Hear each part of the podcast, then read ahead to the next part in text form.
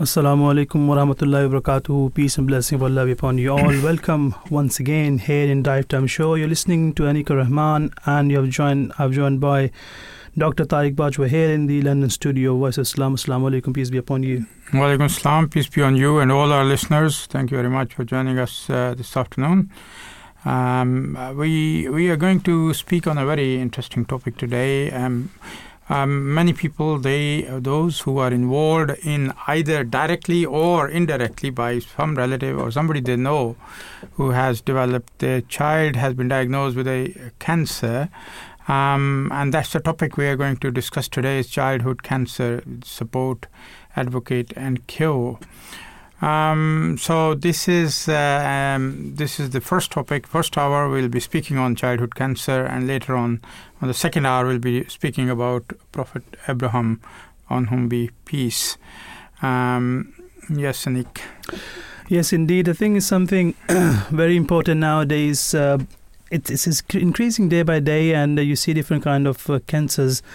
And uh, you know there's sport there, but uh, around the world, it's a very major issue, and particularly you know having this in mind of course there are some tragedies happen in the life and uh, you know uh, some need to some you know leave this this world. But this is this is something especially the cancer and the the topic we'll discuss we'll be discussing the childhood cancer. You know it, it can come up from anywhere anytime and uh, sometime when you find out it's very late. So i think this this uh, disease or the cancer itself uh, it's something you know when whenever somebody heard that you know he had been diagnosed with a cancer it's something you know he, he start thinking. I think maybe it's his end now. So anyways we'll be discussing this uh, in depth today and uh, having some more understanding you know uh, what childhood cancer is what kind of support is there and you know uh, and what is a cure and some other things. Since 1990 september marks Childhood Cancer Awareness Month. And you know, often when when children are and their families are hit with the devastating news of cancer, they lose hope and do not know where to turn for support. Cancer in children is much less and less common than in adults, but just as devastating for the cancer patients and their families and, and carers. And today's show we will be discussing the Childhood Cancer Awareness Month, different types of childhood cancer, how you know children and families can live with cancer and the Islamic beliefs on how to cope with the suffering. And we will focus also, uh, you know, we'll have a look at what research is currently being done with regards to the cure to cancer. Before we start, let's have a look at the fifth condition of the Bai'at initiation of the Ahmadiyya Muslim community, which they take on the hand of His Holiness Hazrat Mirza Masroor Ahmad, the head, worldwide head of Ahmadiyya Muslim community, and you know consider him to be the Caliph. Uh, he says that that he or she shall remain faithful to God in all circumstances of life, in sorrow and in happiness, in adversity and prosperity, in felicity and in trial, and that he she shall in all condition remain resigned to the decree of God and keep himself or herself ready for face all kind of indignities and sufferings in his way and shall never turn away from him at the onslaught of any misfortune. On the contrary he shall march forward this condition, you know, heavily focuses on the notion of one keeping faith and being steadfast in all that life may throw our way. One should trust Allah as He is the best of planners and trust our faith in Him, for He is, of course, all knowing and all powerful. So, if we discuss cancer itself, something very important what is cancer? What is the understanding we have? You know, almost everyone has heard of cancer and knows that it is bad news, but some people may not know the science behind it. Cancer starts in our cells. You know, the, the cells are tiny building blocks that make up the organs and, uh, and, and tissues of our body. Usually, these cells divide to make new cells in a controlled way. This is how our bodies grow, heal, and repair. You know, sometime uh, thing goes wrong and the cell becomes abnormal. The abnormal cell keep dividing and making more and more abnormal cells. And these cells from a lump, which is called a tumor. Not all lumps are cancerous. A lump that is not, uh, you know, cancerous cannot spread to anywhere else in the body. A lump that is that has cancer can grow into surrounding tissues, and cancer cells sometimes break away from the primary cancer and travel through the blood and you know lymphatic system to other parts of the body. Cancer cells that spread and develop into a tumor somewhere else in the body are called a secondary cancer. Now, the Childhood Cancer Awareness Month, which is also known as a CCAM, that is Childhood Cancer Awareness Month, aims to generate awareness and support for children suffering from cancer. And this is one reason why we are um, holding this program just to um, join this program this uh, during this month of September uh, because uh, this uh, childhood awareness month. It starts. It started in 1990, and uh, in 2023, this year, it marks its 33rd anniversary, where people are made aware of the, this childhood cancer, and of course, the, whatever is associated with cancer. It's not only in the case of children. Uh, it's not only the children who are suffering. It's the whole house. It's the whole family which has to suffer along with it because they have to.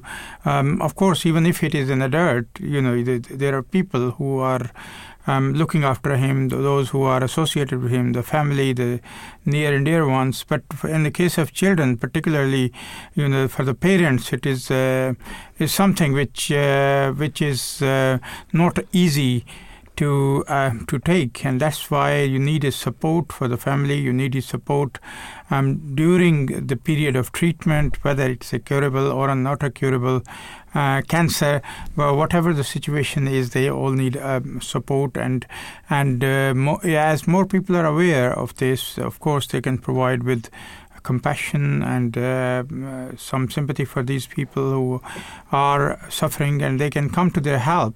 So we we may not be only talking about the physical hugs, but rather by saying that everyone deserved a hug, we are saying that everyone deserves comfort, care, and support.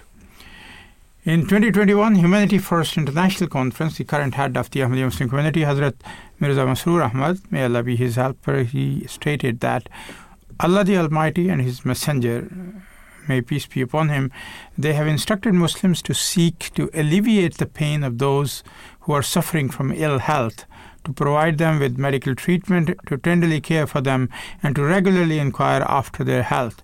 In this regard, the Holy Prophet, may peace and blessings of Allah be upon him, said, Whosoever visits a sick person for the sake of Allah, a heavenly caller will announce, May your every step be blessed, and may you be rewarded with an abode in paradise. Not only has the Holy Prophet, may peace and blessings of Allah be upon him, instructed Muslims to provide relief and treatment to those who are unwell, but he has also given the glad tidings that those who make heartfelt, heartfelt efforts to care for the sick will be rewarded in the hereafter. So, when we have an opportunity such as getting involved and donating in the International Childhood Cancer Month to help those who are suffering, we should not waste it and try to help as much as we can. So that's an obligation as a Muslim we have is that in whatever way we can help, there is a commandment of God in the very beginning of the Holy Quran, which says that it's a sign of the believers and that whatever we have provided them they they distribute it or they give it to other people they, they share it with others. وَمِمَّا رَزَقْنَاهُمْ يُنْفِقُونَ that what we have given them out of that provision they also share with others and they give it to others as well. So, so if if God Almighty has given us good health, uh, being thankful to Him, we should be compassionate with the people who are suffering. We should, in whatever way we can help them physically, um, with uh, talking to them, with uh, you know having sympathy with them, but also donating money so that a research process can carry on, and uh, there are uh, results for, from that. As a, as a result of which we can find the uh, the cure, the treatments which make the life easier for those who are suffering. So this is all uh, this all comes out of compassion, which is which is the sort of uh, spine of, uh, of, of, of, Muslim um, training and education which he gets from um, the divine guidance uh, in the Holy Quran.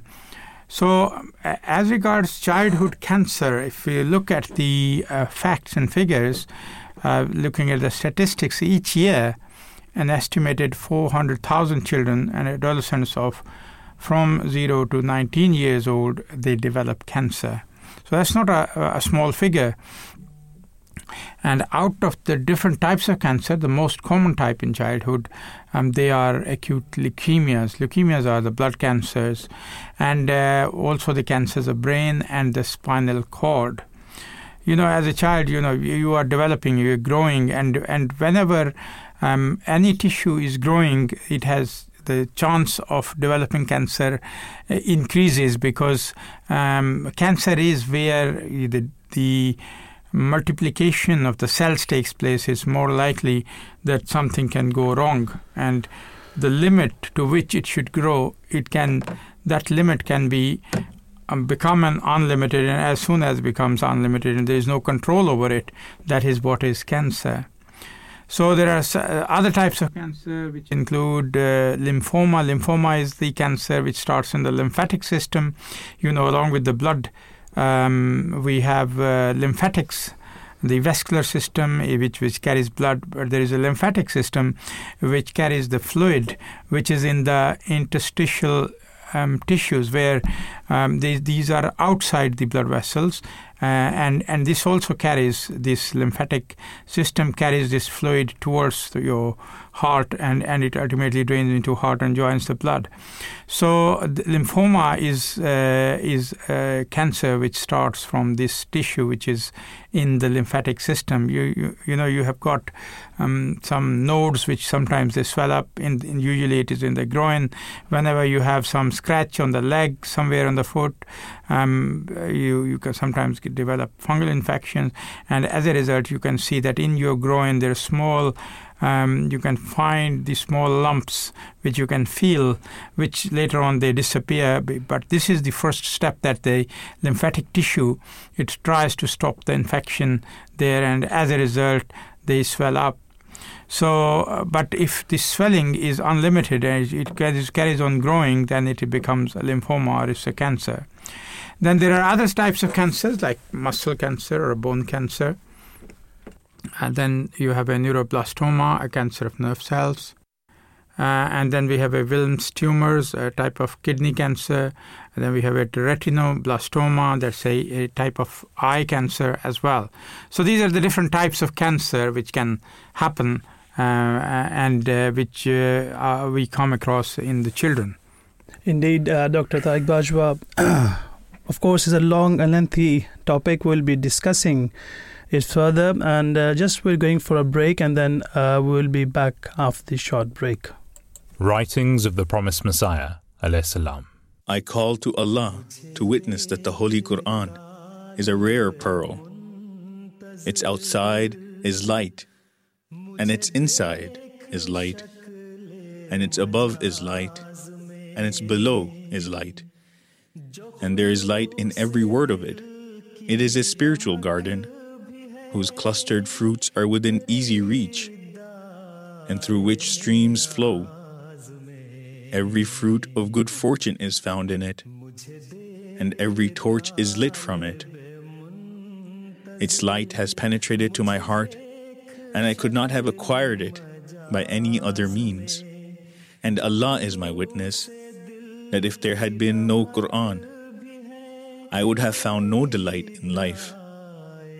I find it that its beauty exceeds that of a hundred thousand Josephs. I incline towards it with a great inclination and drink it into my heart. It has nurtured me as an embryo is nurtured, and it has a wonderful effect on my heart. Myself is lost in its beauty. It has been disclosed to me in a vision that the garden of holiness is irrigated by the water of the Holy Quran. Which is a surging ocean of the water of life. He who drinks from it comes to life.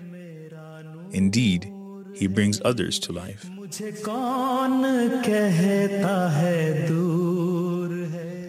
Back, we were talking about childhood cancer. That was the first topic we are discussing today uh, here in Drive Time Show. Um, welcome those who are just joined in. Um, the topic today we are discussing is about we're talking about the childhood cancer, how people uh, suffer from this, and not only that uh, the patient, those who are suffering, but also the family around them, in the case of children, is particularly the parents and all the associated members of the society who suffer. And we, we talked about the compassion, which is the guidance given by the Holy Quran. And as a um, as a human being, we all should be compassionate, and we feel the suffering of another human being. But uh, Islam, in particular, has advised us that we should be uh, we, we should be compassionate about our um, our brothers, uh, who those who are human beings, uh, no matter what color, creed, what religion they belong to. But we should we should um, try to help them as much as possible uh, in whatever way we can. If we can support them physically, verbally, if we can support them with the finances, uh, in whatever way, of course, uh, God Almighty, it is a commandment by God Almighty that we should do so. And uh, of course, that brings a pleasure of Allah. If we, we, even if you go and just ask for somebody who is ill uh, to visit them, there is a great reward for that. We were earlier. I was talking about the types of cancer that in children, in particular, they, there are certain types of cancer which are more likely, uh, like leukemia. These are the blood cancers, and the cancer of the brain and spinal cord. These are common, but apart from that, we also suffer from lymphoma, muscle or bone cancers. Neuroblastoma is a cancer of the nerve cells. There is also a, uh, a tumor called a Wilms tumor that has been named after a scientist who found this, and this is a type of kidney cancer which is uh, you know uh, which occurs in the childhood. Retinoblastoma because retina is the um, is the screen where the shadow or the image is made in the eye, and uh, this uh, if, it, if it originates from the uh, cell of a retina. It's called retinoblastoma, and this that can also happen happen in the childhood. So all these types of cancer, they would have symptoms according to the type of origin and where they are located and where they are situated.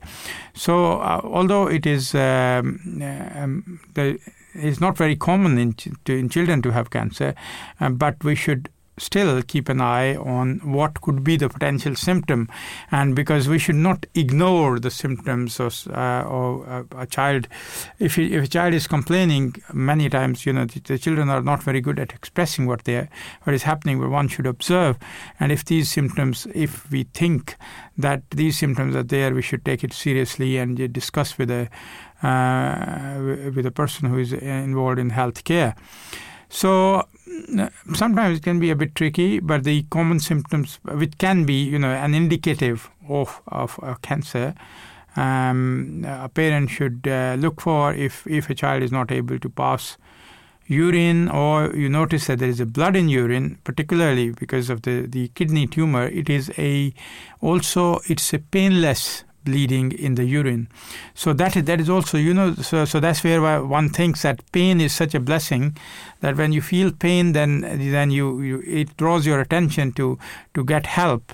But if it is painless, sometimes we neglect it and we say, oh, it will get better. But if it is a persistent symptom that you, you see that blood in there is blood in urine, um, and particularly if it is not painful, because the painful um, urination can have it can be due to infection, it can be due to stone. Um, there there are uh, causes which are less um, harmful than than the cancer. So that can be first indication sometimes. So one should be attentive and you should look for what it is. An unexplained lump or firmness or swelling anywhere in the body, you know, unless you have a diagnosis, you know, somebody tells you that this is what this lump is.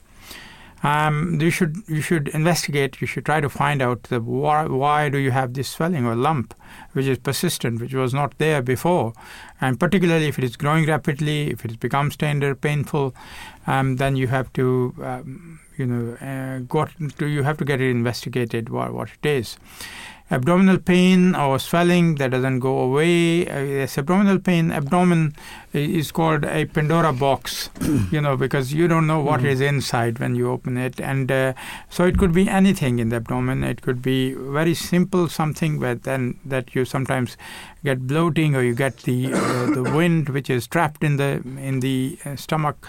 But it could be something very serious. So it has to be um, investigated and it has to be uh, your attention should be drawn um, when somebody is complaining of abdominal pain. Similarly, back or bony pain that doesn't go away if it's persistent uh, pain that that wakes your child up at night. In particular, because you know when child is asleep, when anybody is asleep, you know he wouldn't get up unless there is a trouble, unless there is a real problem that's why one has to be um, one has to be keen that uh, um, you know what what is going on. So um, another thing which everybody gets uh, alerted when somebody has a seizure. So the seizures which are unexplained and they change the behavior and mood of the child. Of course, uh, you know this this has to be investigated and uh, immediate attention should be given to this because the seizures can be a sign of um, a, a brain tumor because something there is active so activity is being triggered in the brain sometimes and that that leads to seizures. So that could be a hint um, towards being uh, that being investigated. Headaches. Now headache is is is something which is a very very wide subject. Hmm. headache can be very very trivial very um, you know and, and all it needs is just a bit of rest and uh, sometimes uh, a cup of tea or paracetamol will find because you are tired you have not eaten properly at the at time. You are in a journey um, uh, your routine is disturbed. Very common thing. But at the same time if it is a persistent headache particularly if it is associated with nausea vomiting it is, if it is associated with the photophobia photophobia is when you, you can't uh, tolerate sun or light. If you are not able to tolerate that, that's something serious and that something has to be taken seriously and it needs to be investigated. So there's so many different kinds of headaches. There's cluster headache, there's tension headache, there is uh, migraine. Migraine is a very severe headache which, uh, you know, people get, uh, it disturbs their lives. Um, so, so, so that any headache, it should be investigated. It should be at least, uh, you should um, seek advice about the headache. Dr. Bajwa, one of the thing, you know, I've uh, met uh, one, he was young guy, he was studying uh, in, in, the, in our university. And uh, I think sometime when you're young, you know, you just uh, say, I'm, I have a headache, and uh, sometimes parents, they think that, you know, you're just making up stuff. Mhm. And uh, you know, when you're young in, grade year, year nine, year ten, maybe you don't want to go to school, and you're just making, you know, excuses that. But what happened actually? He had something in his head, Mhm. so it came out was cancer. But the parents were not paying attention in the beginning, and at the end it was too late. yeah. So I think it- the, the the topic we're discussing is childhood cancer. You know, sometime we do think you know, they are just making excuses, but some we should take it very seriously. And you know, anything can happen. They had a brain tumor, and uh, maybe you know, child do make excuses, but you should be very conscious about what's going on. Yeah, at least you, you should seek seek help and Yes. advice because uh, you know you should not uh, leave it that uh, it is because uh, you know this is a child this is complaining for no reason. Of course, you will understand which if you have gone you have got Mm. it gotten advice how to how to deal with it then then it can be. Uh, but I, I think that you should not just sit on it. And uh, it should be investigated. Um, another thing which is uh, common is particularly we are talking about uh, uh, septicemia, we're talking about the, the blood cancer, then if there is an unexplained bruising or a rash of small red or purple spots, uh, which are unexplained, that that that also needs to be investigated, and uh, I, I- I think. The uh, help should be um, sought. When uh, identified early, cancer is more likely to respond to effective treatment and result in a greater probability of survival uh, less suffering and often less expensive and less intensive treatment. So, earlier the better. The diagnosis, if the diagnosis earlier, the outcome would be better. That is that is for sure. So in adults, the lifestyle-related risk factors such as smoking, being overweight, not getting enough exercise, eating an unhealthy diet, drinking alcohol, they all play a major role in many types of cancer. But lifestyle factors, of course, they are not there in children and they don't influence their cancer risk, but they are not you know, obviously they don't play a major role in, in the childhood cancers, but there are other factors. Most of the factors which are something which is which you you inherit, uh, you, you can inherit. They are called the gene- genetics, genetical factors uh, that you have inherited from your parents. But at the same time, it can be um, something which is uh, just come up. It may not exist in your in your family in your parents, but it is out of because, in fact you know, somebody has very well said that, in fact, when you look at the physiology of the human beings, you know, all the cells are being multiplied all the time. Mm. There is a re- process of repair, and and the process of uh, the tissue breakdown is continuous, is carrying on all the time. So wherever there is multiplication of cells, one wonders, you know, why if you get a scratch, that skin heals immediately mm. after that, and what stops that skin to stop when you know when it is sufficiently uh, replaced by the cells what stops them to grow any further hmm. so so one is uh, you know astonished at the the the system nature has developed that it only grows to, to the level where it is required and after that it stops so this is this is a miracle basically if you look at the human Indeed. body all the time how you are saved from from cancer developing because cancer is when the the it crosses the limit that is what is cancer.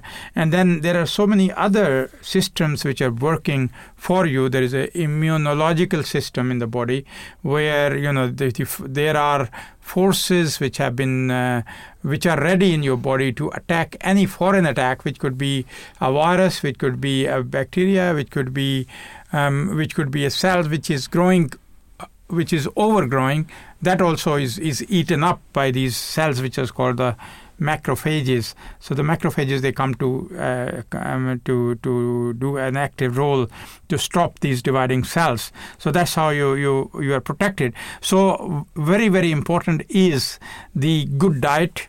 The good diet, which is a healthier diet, which is you know enough proteins are being supplied. So therefore, you those people who whose diet is poor, the nutrition factor is a major factor. They are more likely to develop a cancer as well. Then we uh, we also have some environmental factors such as radiation exposure. You know that has been also linked to some types of uh, some types of childhood cancers.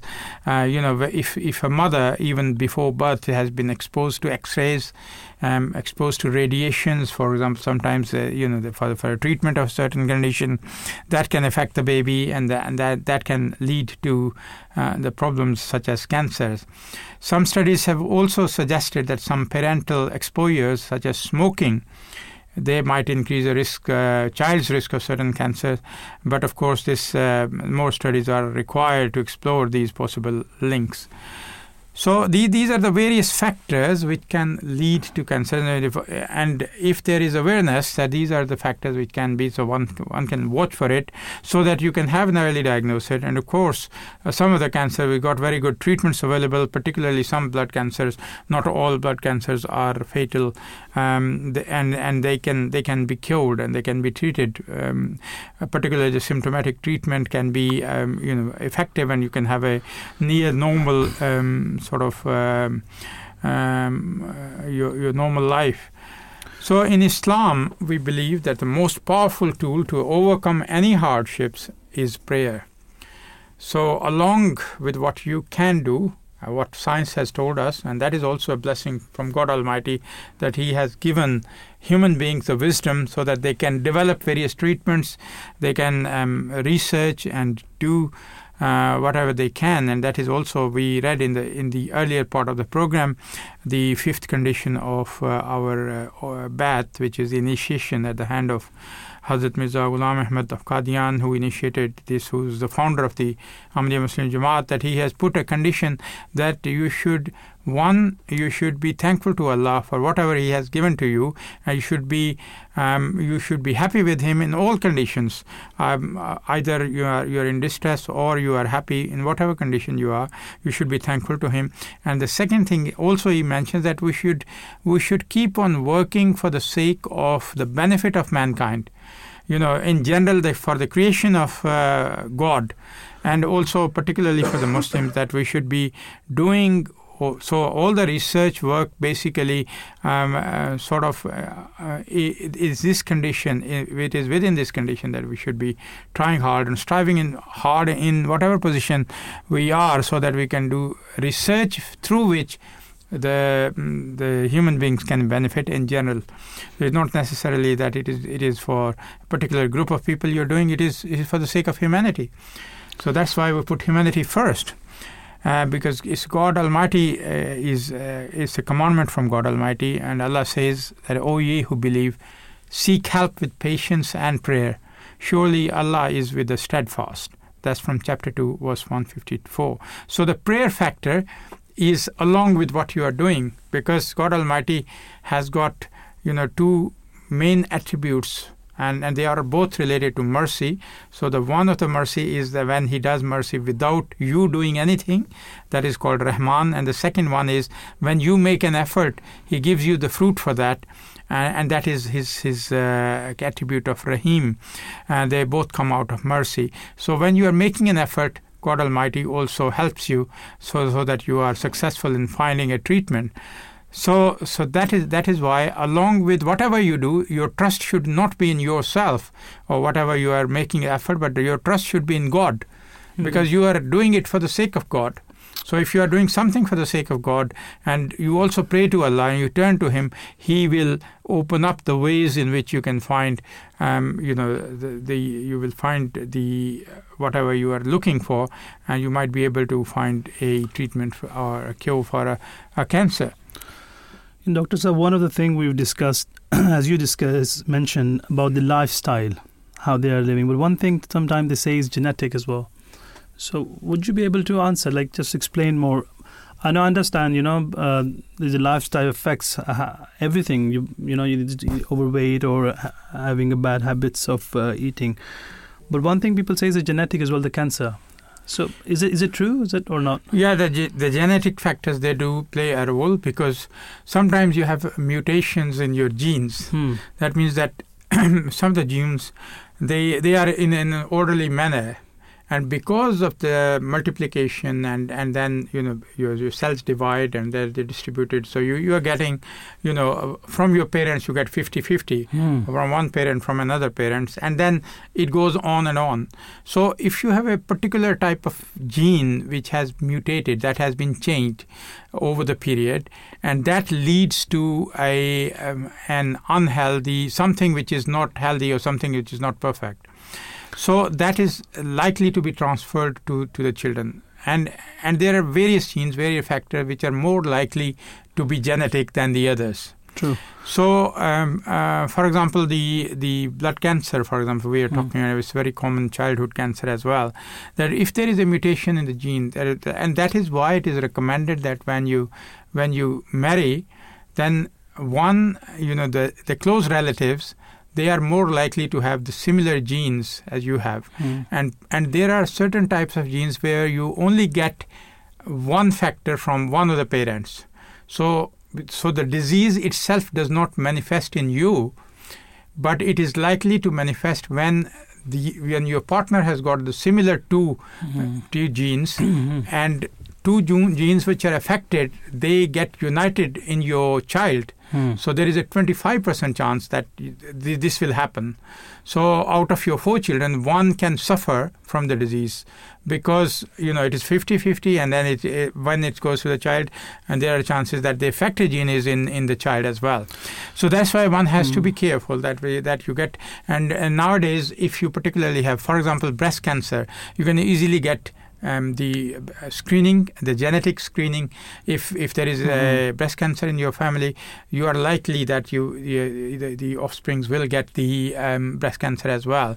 So you can get beforehand. You can get the counseling. So you can get a regular checkups beforehand, so because your incidence or the, your chance of getting a breast cancer will increase. So similarly, you can get the counseling before you get married, so that you can get the genetic testing if there is a disease running in the family, so that you you don't. Um, and and that is a protection. That's a wisdom God Almighty has given you that you can protect yourself from um, getting into these uh, genetic uh, factors uh, leading to cancer in your children.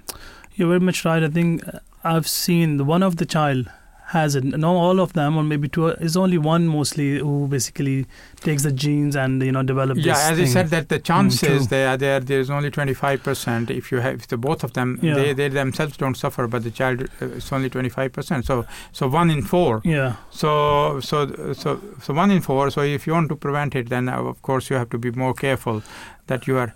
Um, uh, thalassemia is one of the examples that thalassemia is a blood disease where you know um, uh, there's a lot of suffering if you suffer from but there is a thalassemia trait and there is a thalassemia itself the thalassemia uh, if you have a trait that means that you have you don't have a disease yourself but you have a trait so one trait when joins the other trait from the other side Hmm. it will become a disease so it says it's easy to understand that Yeah. you know if you have one factor then you should avoid that somebody who has the similar trait you should not um, get married to, to, to that person so that your offspring don't suffer Hmm. And one other thing, you know, uh, is there any studies whether you know the childhood cancer is more curable than adults? Um, of, of course, um, because you see, th- there are so many other factors you mentioned earlier that uh, in the adults we have so many other factors. Hmm. But generally, it is uh, there has been studies which which show that the the cancer in children responds better. Hmm. So and, and particularly if you if you get an early treatment, it's more likely that it can be um, it can be cured. And uh, and you have a life after that. Of course, that there there there are so many children who have you know got cured from the from the cancer, and then they they live their normal life and they just have a normal lifespan. So moving on, I think, thank you. Uh, moving on, uh, as we discussed everything, but one other thing, you know, God forbid somebody has cancer, and one thing we need to know, I think, that's if, uh, God forbid, somebody has it, then how he should be living with it. You know, cancer can be a difficult, you know, um, traumatizing experience, especially for children. Imagine being at a young age and being told that you have an illness that can only potentially get worse and the survival rate being quite low. It would be difficult to understand uh, and get your head around. So it is important to keep children up to date with their regular routine, such as schoolwork, not being able to, to do the same things as their friends do, may be upsetting, and therefore it is important that their routine stays somewhat familiar. Hospitals, you know, often have teachers on site to help children keep up to date with their schoolwork and people with cancer are prone to low moods you know post traumatic stress disorder or uh, phobias relating to different medical treatments. So for this there are couns- counselors you know and therapists available and children may benefit uh, from taking uh, to someone about what they are feeling and to help them you know and navigate through those emotions. And especially in counseling may be useful for both the children and their families or carers. So there are things are there, and I think it's very important to uh, seek help and through counsel and therapists, and it'll definitely you know help children who are suffering with it or the families and and the carers.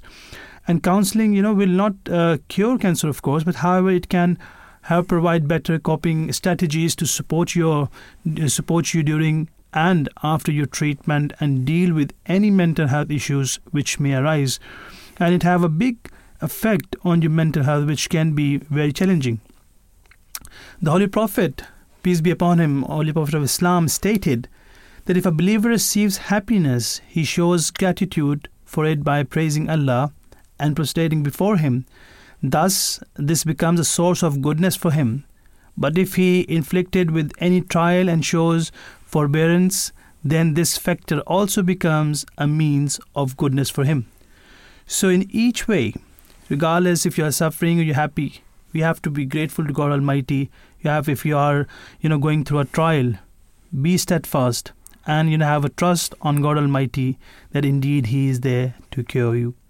So it is also be you know tiring to live as a carer to a child with cancer if you know a, f- a friend or family member whose children has been diagnosed with cancer try your best to help how you can help you can you, know, you could prepare meals that they can put in the freezer help with groceries cleaning or laundry or help with transport and to you know f- from hospital uh, or for, from appointments.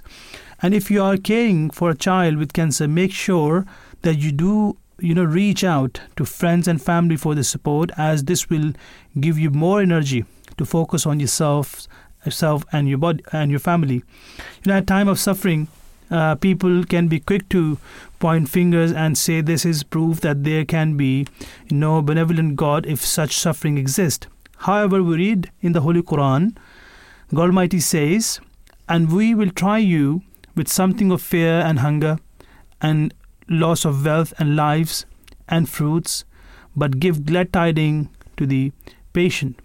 You know, the people who show patience, indeed, God says there will glad tidings for them.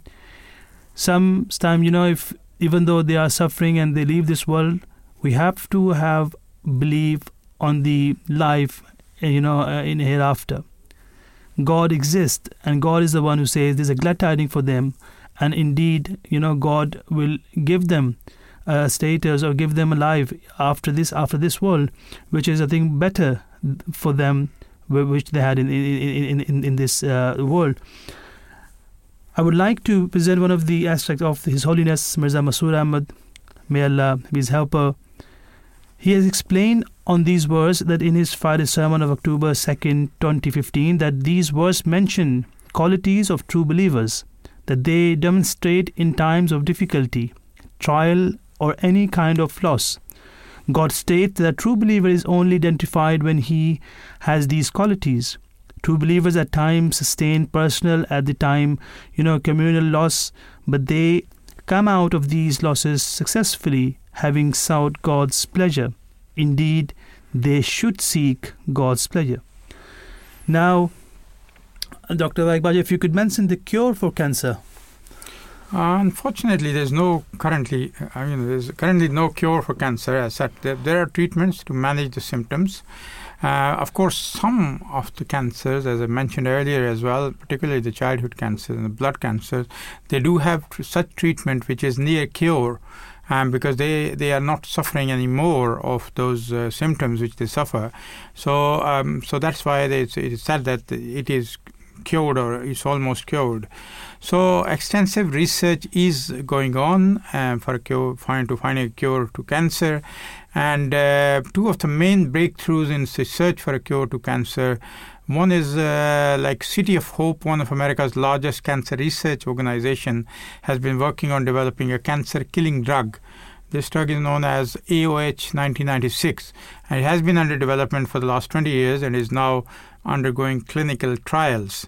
And while initial results are promising, the research so far has only concluded that AOH 1996 can suppress tumor growth in cell and animal models with the first phase of a clin- clinical trial in humans now underway.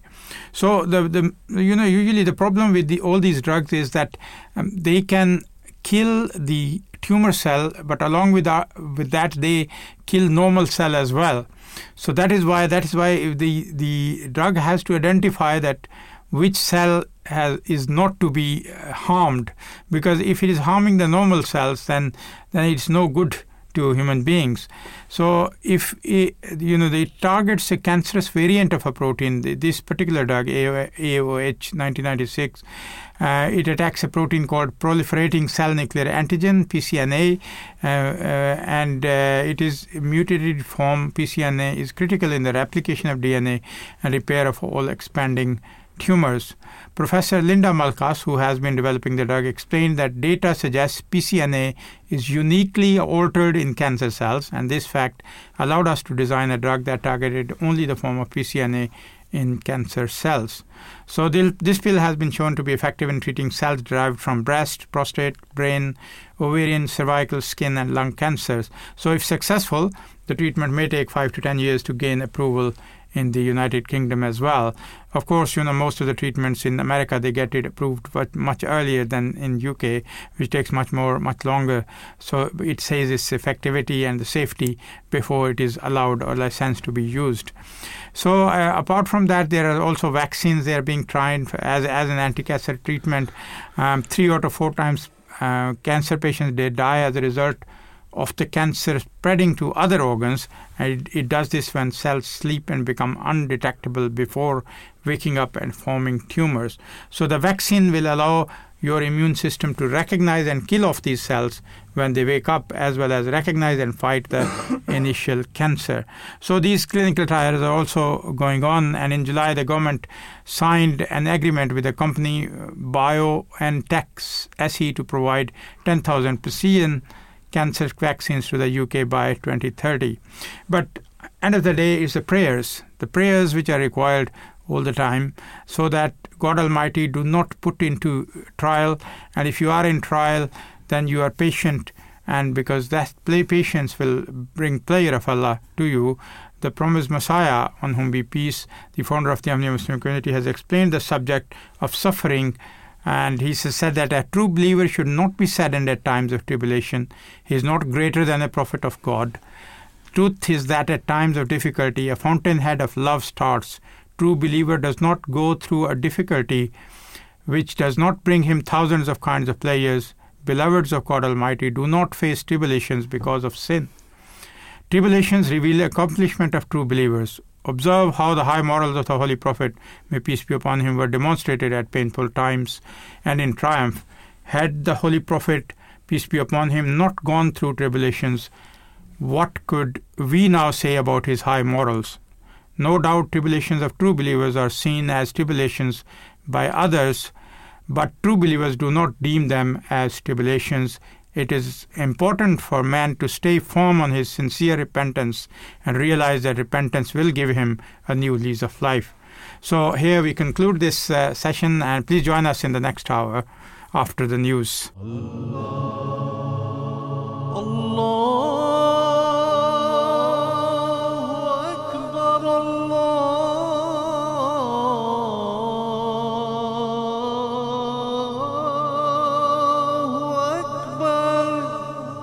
You're listening to the Voice of Islam Radio, broadcasting on DAB and via the internet 24 hours a day. Assalamu alaikum wa rahmatullahi wa barakatuhu.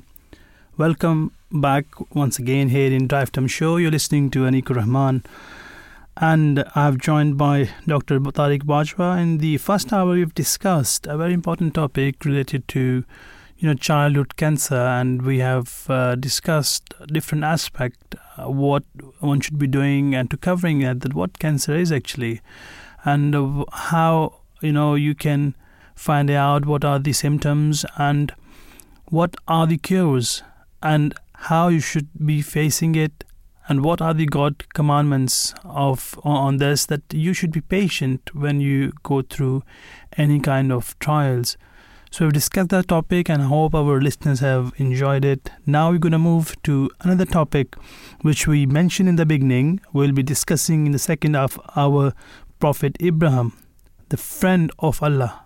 The title was given by God Almighty, Khalilullah, that the has Ibrahim, the Ibrahim is my friend. So the Khalilullah means the friend of Allah the Almighty. So in today's show, will shed some light on the life of Prophet Abraham, whose life was an embodiment of the unity of God Almighty. Allah the Almighty chose him as his you know, rightly guided and bestowed many of his miracles on him, some of them being saved from the fire, the creation of the fountain of Zamzam, and most importantly, the continuation of prophethood from his progeny. Thus, you know, God Almighty proved every step of the way that Prophet Abraham was his friend, and no doubt he upholds great status among the followers of three principal religions of the world, which is Judaism, Christianity, and Islam. If you go to the background, Prophet Abraham, peace be upon him, was a native of Ur. Ur in present days day is called Al Muqayyar or Mughayr and is about 200 miles southeast of Baghdad in Iraq. He was, you know, brought up in the house of his uncle Azar. The Bible mentions different name of Abraham's father, that is, you know, Terah, which is in Genesis, you know, or uh, or Thara, and the historical mentions Athar, Athar as well as his father. The Holy Quran mentions, you know, Azar as his Ab. Ab in Arabic is equally applicable to father, uncle, or grandfather. So his parental uncle ran a shop where idols, you know, were sold, and Prophet Abraham, peace be upon him, observed the crafting of idols at his uncle's home. You know, the idols were made by humans and sold to public as their god. So one day, you know, this narration we find that one day his uncle left Abraham, Prophet Abraham, peace be upon him, at the shop to attend to customers. And an old man came to the shop and said, I want to buy an idol. Prophet Abraham, peace be upon him, asked him, Which one would you like to have? Prophet Abraham, peace be upon him, showed that idol to him. He was about to buy that idol when Abraham asked the man, How old are you? The man replied, Seventy years. Upon this, Abraham, peace be upon him, Prophet Abraham, peace be upon him, told him that this idol was made only yesterday. Won't you feel ashamed while bowing down, bowing down before a, a day old idol? These words of Abraham had great effect on the old man, and he did not buy the idol and went home. Such was the dislike of Prophet Abraham, peace be upon him, to the idols during his youth. He would voice out his displeasure time and time and again. In the beginning, he discussed this issue very politely, but later on had a bitter discussions with his uncle. His uncle mostly ignored such religious discussions, but at the end warned Prophet Abraham, peace be upon him, of severe consequences. However, Prophet Abraham's uncle were very much impressed by his noble character, and he offered him his daughter Sarah in marriage. So, Abraham, he um, he lived a very pious life and was always engaged in doing good. He walked on the path of righteousness, but most of the people of his time were bent towards the world. The unity of God taught by Prophet Noah, peace be upon him, had vanished from the surface of the world by that time, and the people were groping in the darkness, engaging themselves in the worship of idols. God appointed Abraham, peace be upon him, a prophet to stamp out the worship of idols from the society. Prophet Abraham, on whom be peace, uh, right from his childhood, he had abhorred idols. He was commissioned to uproot the worship of idols from the society. He wasted no time and embarked on the task in full earnest. He went to his father in law and said to him, Do you take idols for God? Surely I see you and your people in manifest error. This has been mentioned um, in the Holy Quran, chapter 6, verse 75. He spoke in public and private about the futility of idol worship, and his method of argumentation was mostly sarcastic. During his evening meetings, Abraham, peace be upon him, used to invite those who worshipped the sun and the moon and other heavenly bodies as their gods to his house. During one of those discussions, one evening, on seeing a star, he observed, um, "Oh, this is my this is my Lord." But when it set, he said, I don't like those who set. Then he saw the moon rise with spreading light. He said, Can this be my Lord? So basically, it was a thinking process going on, and, and he was thinking that, Can this be my Lord? But when it set, he said, If my Lord guide me not, I shall surely be of the people who go astray. And when he saw the sun rise with spreading light, he said, Can this be my Lord? This is the greatest. But when it also set, he said, O my people, surely I am quit of that which you associate with God. Thus, he exposed the false beliefs of his people. He spoke ironically to taunt them of their folly. At one stage, uh, Prophet Abraham, he also had discussions with the king. Uh, he was a great individuali- individualist. His people worshipped the sun and the stars, and their chief god being Merodach, Madruk, is the um, I think is the uh, Arabic uh, version. Originally, the god of the morning and the spring sun. So, so that has been taken from Bible. They believed that all life depended on sun. Abraham, peace be upon him, very wisely asked the infidel king that if he, as he claimed, controlled life and death, then let him re- reverse the course of the sun on which all life depended. The king was in a fix. He could not say that he could not accept Abraham's challenge to bring the sun from the west to the east, for that would have demolished his claim of being the controller of life and death. At the same time, if he had said that he could do so, it meant that he claimed to exercise control over the sun, which would have been a great blasphemy in the eyes of the, his people who worship the sun. Thus, he was completely confounded and he did not know what to say. He was defeated squarely. Prophet Abraham, um, you know, of course, when he he did that, that infuriated infuriated his opponents. The chiefs, instead of accepting the truth, were enraged and they said, Burn him and help your gods, if at all you mean to do something. But Allah commanded, O fire, be thou a means of coolness and safety for Abraham. The Holy Quran says, And they had intended an evil plan against him, but we made them the worst losers. That has been ta- taken from chapter 21 um, verses 68 to 71. How the fire became cool, we are not told. Timely rain or a stormy hurricane might have extinguished it. In any event, God did bring about circumstances which led to Abraham's deliverance. There is always an element of mystery in heavenly miracles, and the manner of Abraham, peace be upon him, being saved from the fire was indeed a great miracle. So, Abraham was uh, 75 years of age when God commanded him for migration. So that is uh, that is one event which has had a, a, great impact on the whole world. Which later on um, we all know that from this uh, originated the uh, the prophethood from from one of uh, his child, Hazrat Ismail, on whom be peace. Uh, otherwise, you know, his uh, uh, the the prophethood was continuing with in Isaac, the prophet Ishaq, on whom be peace. So, Hazrat Abraham, may peace be upon him, he journeyed from Ur. Ur is a place in Mesopotamia to Haran, and from there to Canaan, which God decreed to give to his posterity. This journey had a precise objective in pursuance of divine plan and design, all the great prophets or their followers at one time or another have to emigrate from their homes. In the like manner, Abraham, may peace be upon him, was asked to migrate.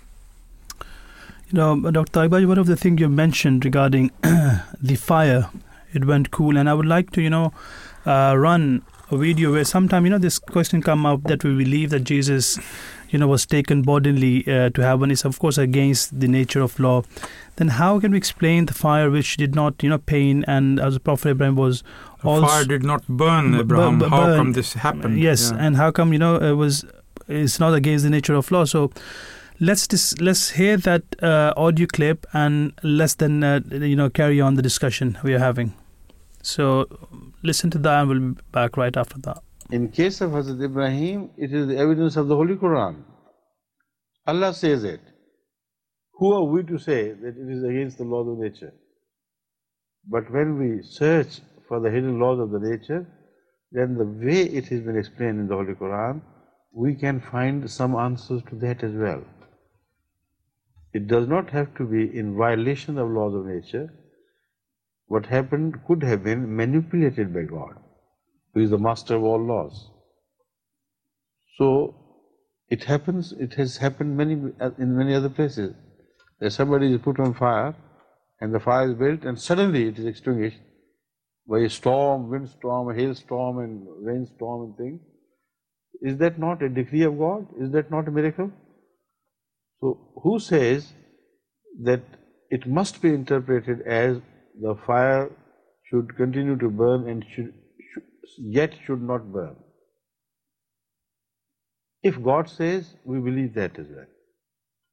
The word of God is superior to all other laws. And the word of God, if it is clear and loud and clear, then no sane man can say it is against the law of nature because Allah knows the laws of nature best. Correct? This is not what I said in relation to Jesus Christ. What I said was for him to ascend to the fourth heaven is a much, much bigger violation of the known laws of nature than the burning of fire can ever be if it is extinguished. We know from the history of jugglery, from the history of, uh, you know, the, the, the, the magicians, etc., that they know certain things which becomes insulative between them and the fire. Still, in India, you can watch many sadhus who walk over the cinders, burning cinders, and they, they don't burn them. So, if it can happen in case of ordinary recluse, Hindu recluse, why can't it happen in case of the Prophet of God? So, to dismiss it as against the law of nature is wrong in the first place. There are certain laws of nature which are known to men, some men and they can manipulate. There are certain laws of nature which, of course, are under command of God, and He can directly manipulate them. So the, there is a recorded history of fire not being able to burn. Under what ply? This is not the question. The question is, it can happen. Number two, if God had arranged certain other mayors, national mayors, to overwhelm the fire so suddenly, like sometimes a cloud suddenly rises, bringing thunderstorm and rain and even the hailstorms, hails along with it. And it's a matter of a jitty, you know, unfun as they call it. There is the fire and it there it goes. That is another interpretation.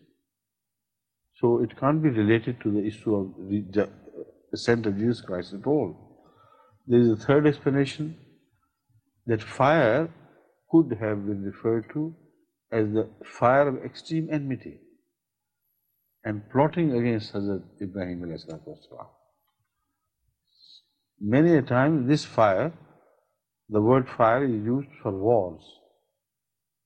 You see,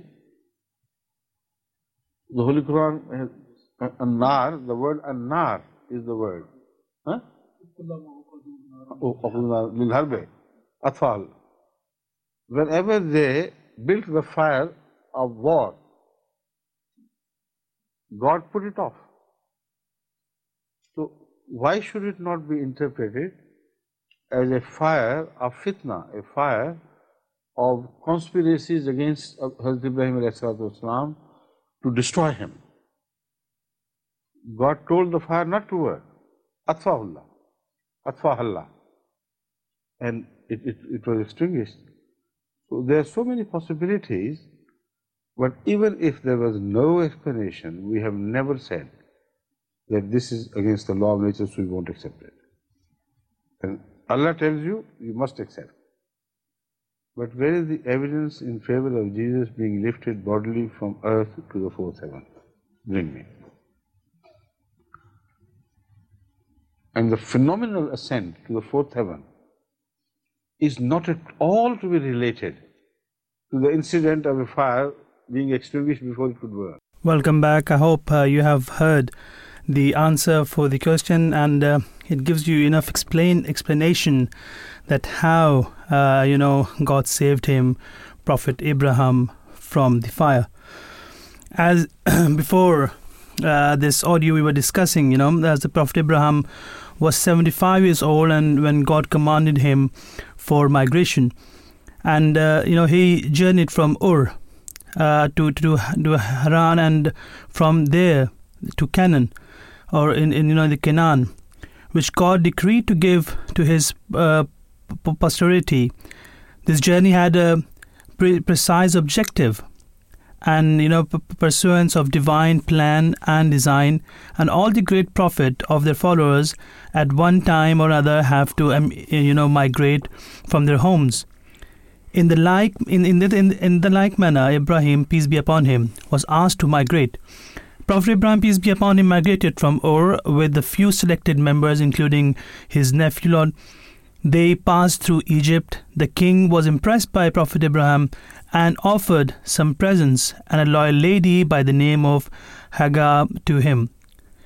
Prophet Abraham, peace be upon him, and Sarah, his wife, did not have any child. So when Hagar was presented to Abraham, peace be upon him, by the king of Egypt, Sarah married her, you know, to, to Abraham, peace be upon him, so that they can have a child. Prophet Abraham, peace be upon him, was 85 when he married, you know, Hagar. All of them were earnestly supplicating God for righteous progeny.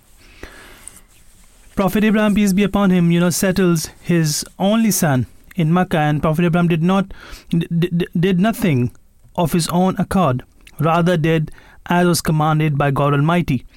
He took Ishmael and his mother Hagar to the appointed land in the wilderness of Arabia, and while settling them there, offered the following prayer. He said that, O Lord, I have settled some of my progeny in an uncultivated or uncultivable valley near thy second house, our Lord, that they may observe prayer. So make man's heart inclined towards them, and provide them with fruits, that they may be thankful. Our Lord, certainly Thou knowest what we keep secret and what we make known, and nothing whatever is hidden from Allah, whether in the earth or in the heaven. Ismail was yet a child when, in obedience to divine command and the fulfillment of divine plan, Prophet Ibrahim, peace be upon him, brought him and his mother Hagar to the bleak and barren tract where Mecca now stands. At that time, there was no sign of life and no means of sustenance at the place, and is mentioned in the authentic book, which is Bukhari. But God had so designed that the place should become the sense of activities of God's last message for mankind. Ishmael was chosen as the you know vehicle for the implementation of this divine plan. The prayer was made at a time when not a blade of grass was to be seen for many miles around Mecca. Yet the prophecy met with fulfillment in a marvelous manner, for the you know choicest fruit now reach Mecca in plenty in all seasons. In this recorded in the his, it is recorded in the history that when Abraham peace be upon him left his child and his wife in the barren land, you know Hagar ran after him and asked Abraham, Are you leaving us? Are you leaving us here? He did not answer. Then she asked him again, saying, Are you leaving us here? He did not answer. Then she asked him again, saying, Are you leaving us here? By the command of God? So basically, she asked, Are you leaving us here by the command of God? Prophet Abraham, peace be upon him, replied, You know, just pointed towards the sky. She understood this and said, then God will not waste us and return to the baby. What a faithful lady she was! She trusted in God and provided her with all the necessary things and protected them. The child grew in the atmosphere under those circumstances, and in due course, this place became a town. Prophet Abraham, peace be upon him, he had seen a dream that he was slaughtering his only son. It's a very strange dream, isn't it? But uh, that's what he mm. saw. And then uh, when Ishmael was 12, Abraham, peace be upon him, he came to visit them and mentioned the dream to him. The Holy Quran mentions that the whole episode was as follows. And it is said, that, and he prayed My Lord, grant me a righteous son. So we gave him the glad tidings of a forbearing son, and when he was old enough to work and run along with him, he said, O my dear son, I have seen in a dream that I am offering thee in sacrifice. So consider what thou thinkest of it. He replied, O my father, do as thou art commanded. Thou wilt find me, if Allah pleases, steadfast in my faith. And when they both submitted to the will of God, and Abraham had thrown him down on his forehead, we called to him, O Abraham, thou hast indeed fulfilled the dream. Thus indeed do we reward those who do good. That's from chapter 37, verse 101 to 106. So on the contrary, what Bible says is that, and he said, Take now thy son, thine only son Isaac, who thou lovest, and get thee into the land of Moriah, and offer him there for a burnt offering upon one of the mountains which I will tell thee. That's from Genesis 22. Uh, uh, verse 2. So, in this self contradicting statement, Isaac has been mentioned as the only son, while the reality is that Isaac was at no time of his life Abraham's only son. The only son was Ishmael, who was 13 years old, older than Isaac. It is clear from the Bible and the Holy Quran that the incident took place when the son was able to do some work along with his father.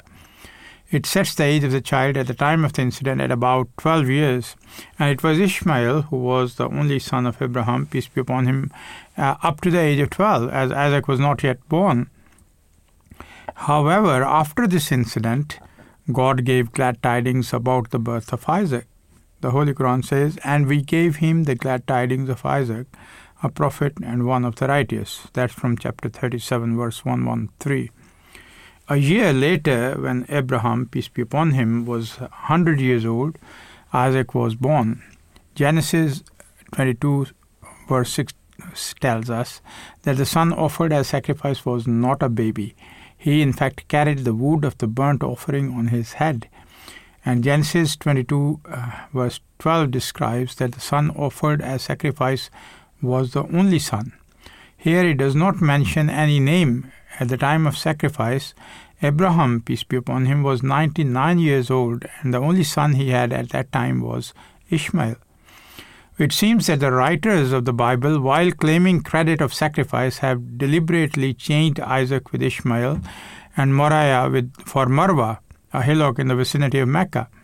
Moreover, in the religious ceremonies of the Jews and Christians, no trace of the supposed sacrifice of Isaac by Abraham is found.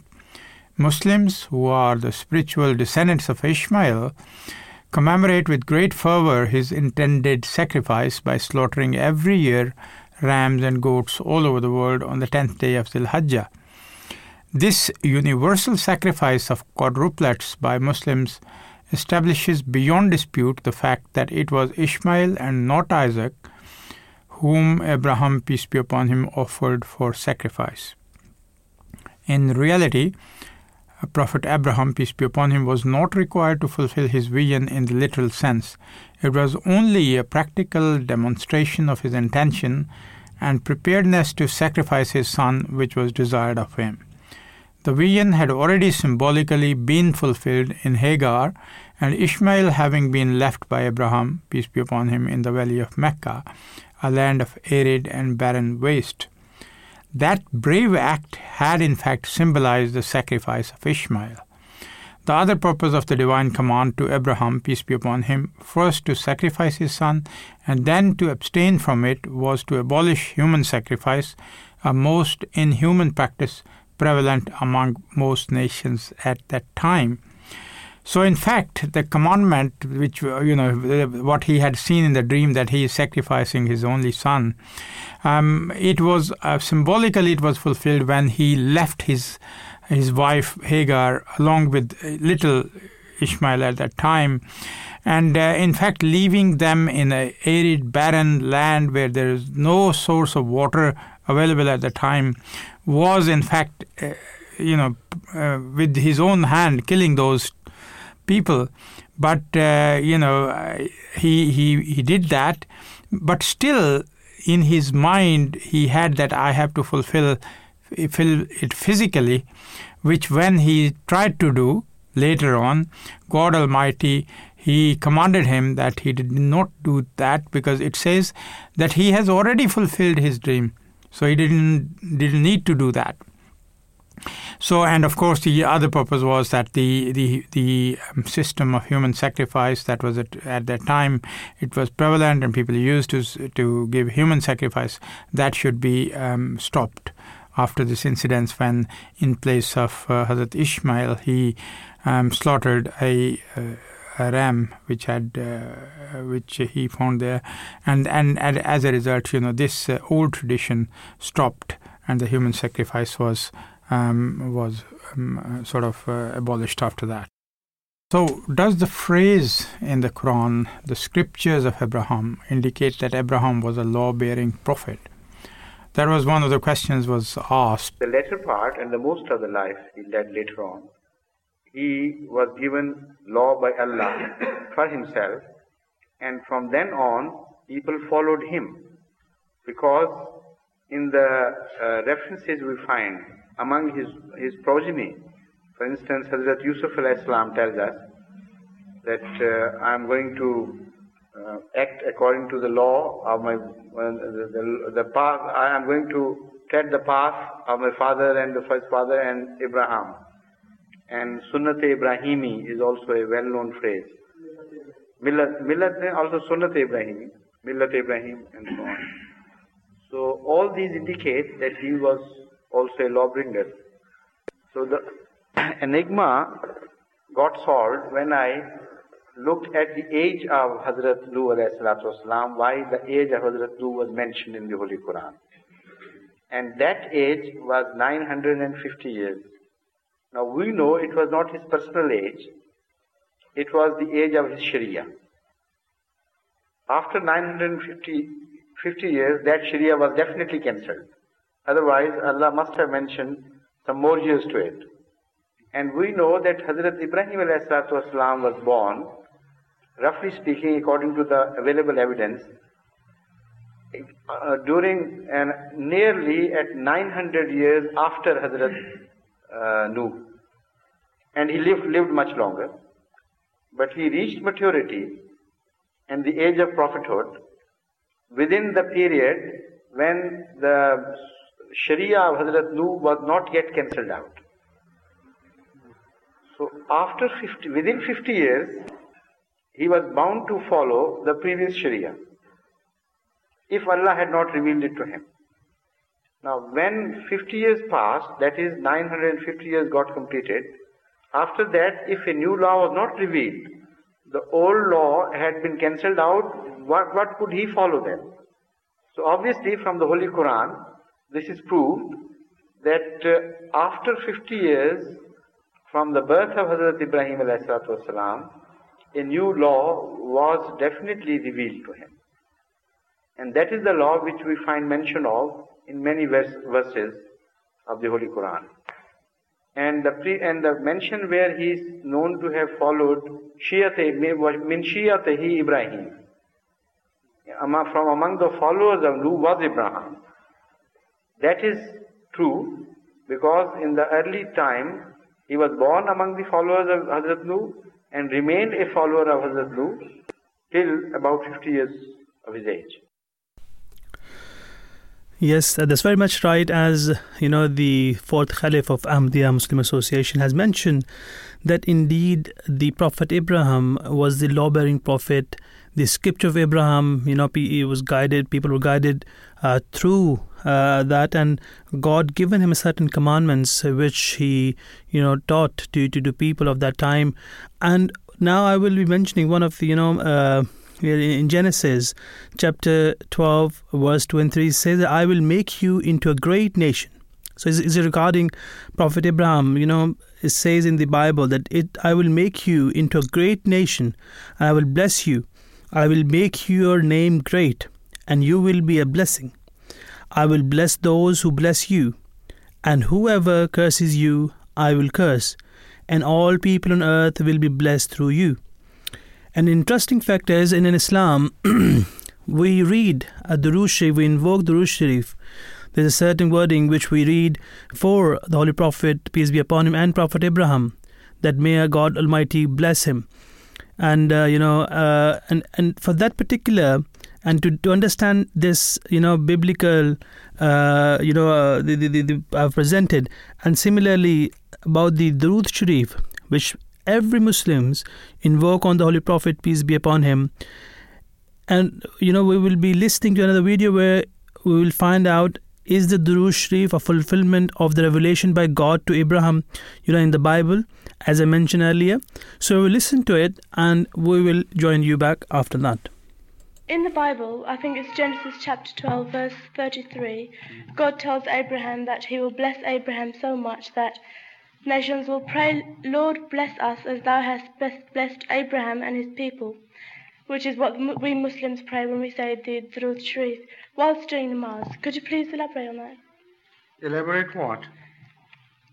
That um, the in philosophy Genesis, of Durud Sharif? Why we mention Abraham? Yeah. Or what? I mean, what is No, sir. your mind in this regard? That God tells Abraham that he will bless um, Abraham's people. Oh, yes, sorry. so, so what? I mean, take your time. First, define the question because this, this question is vague to me. I can't follow what you want to know. Because in Genesis, in the Bible, he, um, God tells Abraham that he will bless Abraham so much that nations will pray, Lord, bless us as thou hast blessed Abraham and his people, Yes, which is what we Muslims pray when we say Durud Sharif in namaz. yes. So is it is that kind of? Could you elab- elaborate on that, please? Elaborate on what? Oh, I mean, what is the point which is uh, uh, difficult for you to understand? Unless you define your question, I can't answer. I mean, what is the what seems to be wrong with this situation? The Bible says that Abraham would be blessed, No, so would he will be his generations which will, which will follow him. His progeny would also be blessed. And when we refer to um, Ah and pray for him and his people, his followers, we remind Allah that you have once shown favors to Abraham, who was not the very best of prophets, although he stood very high. So when you have shown such favors to a lesser prophet than Muhammad Mustafa Wasallam, he deserved this much more, and his people too. So show, shower your blessings as you showered your blessings upon earlier prophets, particularly Abraham and his followers and his, his, of, his progeny. That is the message. This is why, you know, in fact, there is uh, a custom of quoting precedents. Wherever a case is presented, to strengthen the case, a good advocate would always quote a precedent that I want this favor because this favor has been shown to Mr. So and so. This decision was given in case of that, uh, in, in, in that judgment regarding so and so. So, quotation of precedent uh, strengthens the case. And uh, once the precedent is quoted, then it is difficult for the person who is hears the case to reject the application. This is the normal routine human in human affairs. So, in prayers too, if you quote a precedent that this has been done before, why not again? Particularly when this case is more deserving, that makes the prayer more fortified and strong. So it is uh, to strengthen your Durud Sharif that this method is adopted. Also, it, was, it is a reminder to the Ummah that you are not in position and status. You are second to none. And don't expect that the blessings of Allah would stop and no subordinate prophets would ever appear. Because they are the best blessings shown upon Abraham. When this is an established fact that Abraham was blessed by subordinate prophethood for a long time in his progenies, in, in, among his people, for a long time to come, why should the Muslims um, uh, consider themselves as if working under inferiority complex to be comparatively lowly placed people? as if they do not deserve those favors of Allah which earlier prophets did. So Allah made them ask and beg Him that please show all those favors, at least all those favors, upon Hazrat Muhammad Mustafa and his people, as you showed these favors earlier to Abraham and to his people. So why Abraham was chosen? One of the reasons is that previously no prophet was blessed uh, in, in a greater degree and in widest application than Abraham. Of all the prophets, he is called the father of prophets, the father of nations. And he seems to be beyond doubt the most beloved of Allah before Ahmad. So to make a precedent, to quote a precedent before God, no, no better uh, name could be named in that prayer than Abraham. So Abraham is mentioned to remind Allah that you have done such things before, why not again? And to remind the Muslim people that you should expect at least the same favors, if not more, they were, which were shown earlier to Abraham. Thank So you. it serves both these purposes. Okay. Is your uh, question answered? Yes, I wanted to. Is that, is, is that what you wanted to understand? Indeed, uh, you know, as God Almighty has blessed Prophet Abraham, uh, we pray in the Durud Sharif that God also bless uh, the Holy Prophet, peace be upon him. You know, uh, as mentioned, God has given Prophet Abraham this scripture, and you know, one of the thing I would like to mention here about the pilgrimage of Mecca for, for entire mankind. God instituted pilgrimage for mankind through Prophet Abraham, and he ordered him, saying that proclaim unto man the pilgrimage, they will come to thee on foot and on every lean camel, coming by every distance deep track. Chapter 22, verse 28. Thus, the pilgrimage as an institution begin with the, you know, patriarch Abraham, peace be upon him, and has continued without a break to this day. The gathering in Mecca every year of many hundreds of thousands of Muslims from every distant land bears an, you know, irrefutable testimony to the fulfillment of prophecy. Indeed, God gave rise to the progeny of Hazrat Abraham, peace be upon him, given a great victories, and indeed, God showed that indeed God, you know, has blessed the progeny of Hazrat, you know, the Prophet Ibrahim, uh, peace be upon him. I would like to mention, you know, the Prophet, the Holy Quran says, uh, you know, regarding the great prayer of Prophet Ibrahim that, Our Lord, rise up among them a messenger from among themselves, who may recite to them thy signs and teach them the book and wisdom, and may purify them. Surely thou art the mighty, the wise. In this verse, Prophet Abraham prayed for a great prophet with a specific mission. This was later fulfilled in the person of Muhammad, in the person of Muhammad, peace be upon him, a descendant of Ishmael, on whom the fairy law, you know, for all mankind was revealed in the form of the Holy Quran. So we have discussed the life and you know the last prophet which came under his progeny the prophet peace muhammad peace be upon him the great prophet you know the king of the prophet the seal of the prophets and uh, indeed he was a Khalilullah, he was a friend of God Almighty. God has blessed him, and we pray that God keep blessing the progeny of the Holy Prophet, peace be upon him. With this note, I would like to end today's show. I would like to thank the producer of today's show and technical team working behind the scene. Until next time, Assalamu alaikum wa rahmatullahi wa barakatuh.